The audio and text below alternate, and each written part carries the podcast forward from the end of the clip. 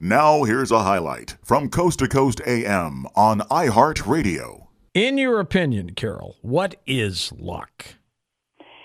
You know, I'm a writer, and I'm a real word person, so I looked up what luck is. And, you know, the definition of luck is basically success um, at some enterprise or thing, without, yeah. apparently without, you know, not based on your own work. Right place, right time, things like that. Chance. It has. A, they really emphasize the chance and random nature of luck. But what I have found, and what science absolutely corroborates, what Gay's experience and experience of anybody who thinks about this and who is a lucky person, is that your luck, few people grasp the randomness. It's not as random as we think. It's really the combined result of your attitudes, your actions, and your associations. And that idea, it may seem random, there is a random component, but what even what seems random could be something you set into motion weeks, months, or years ago that finally comes to fruition. And because it, you know, wasn't, didn't seem directly causal, it'll feel random. But your luck is so much up to you.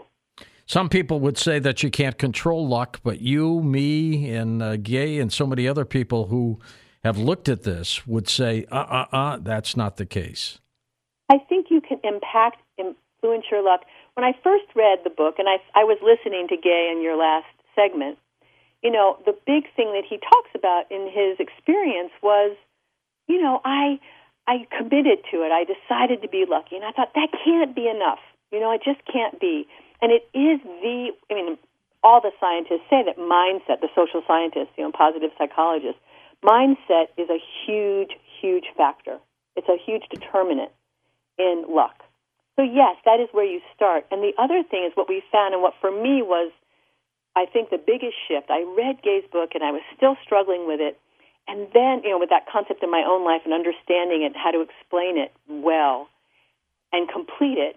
And I read this quote by a woman named Doctor Tina Selig. She's a professor at Stanford.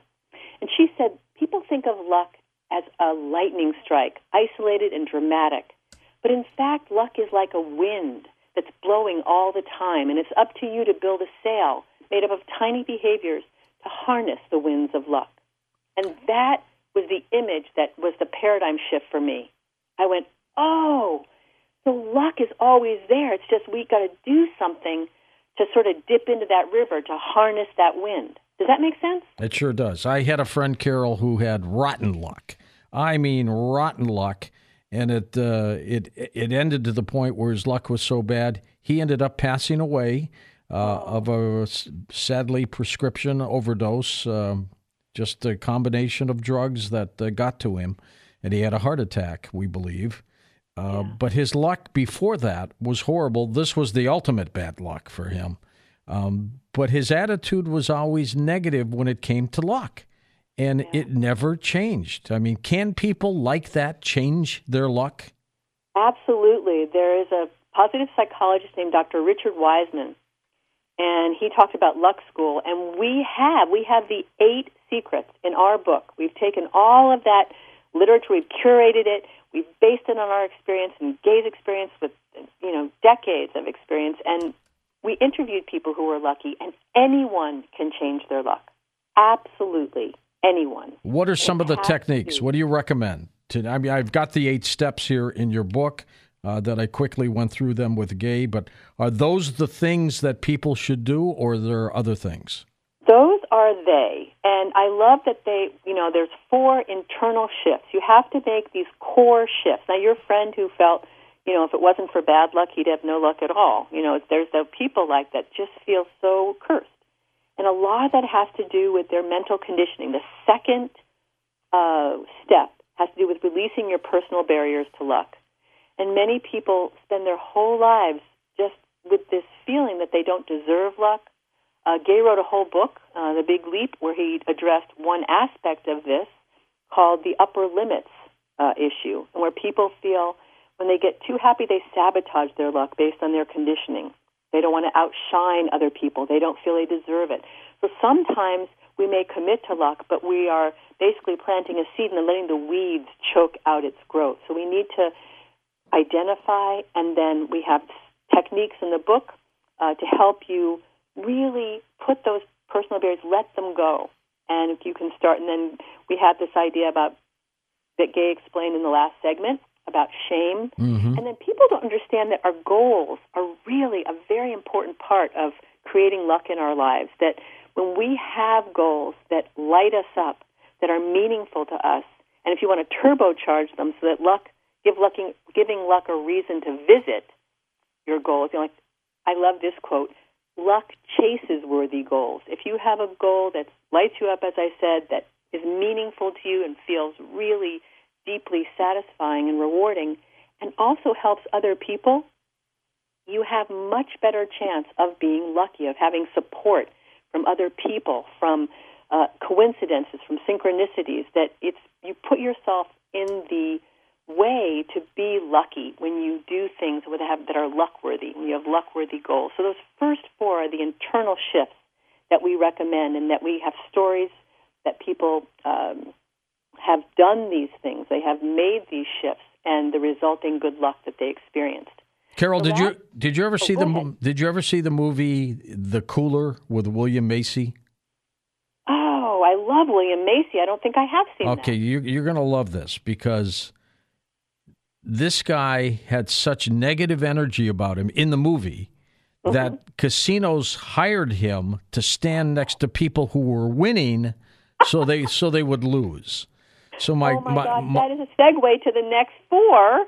Because one of them is finding your lucky tribe, and really the people you hang out with, the people you associate with, the people sitting next to you at, uh, you know, at almost any event can affect, it's contagious. Why, why does that happen? Why can they affect you? Let's say you're sitting there and you're positive and upbeat, but they're down and out in their luck and they're negative. And I know, I know that happens because I've witnessed it, but why does that happen? Well, my opinion, and I think it happens more often, not so randomly like sitting next to a stranger, but the people that we associate with most.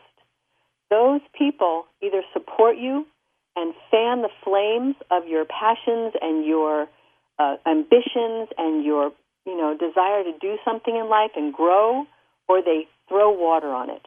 And the people who are negative do not support you in being lucky, and, it, and unfortunately, sometimes those are our friends of long time, you know, long time associations. They could even be our family. And it doesn't mean you have to reject these people. It means you have to be aware of that toxic effect. And when you find people who actually believe that luck is possible, who radiate that kind of positivity, optimism, support, and celebration of your growth, then you're going to grow. It's like definitely taking an anchor off of your own ability to grow. If you go in, if you go into a job interview and you say, I'm not going to get this job, or I'm not going to have this relationship, or da, da, da, da, da, I'm not, I'm not, I'm not, chances are very likely you won't. Yeah, I mean, think about it. Um, it's really common. And when they did studies on people who were identified as unlucky, there's a great, great study where this man, he had a, um, a little newspaper, and he asked, self-identified unlucky people, nothing ever works out for me, you know, I never get a good job, everybody else gets all the breaks. And he asked them to, and also lucky people who felt lucky and that they were, you know, very optimistic about their chances and persistent and felt really great about life and about what they could do. He asked them to look in a paper and count the amount, the, amount, uh, the number of photographs that were in that paper. And on average, the unlucky people took about two minutes to identify about forty pictures.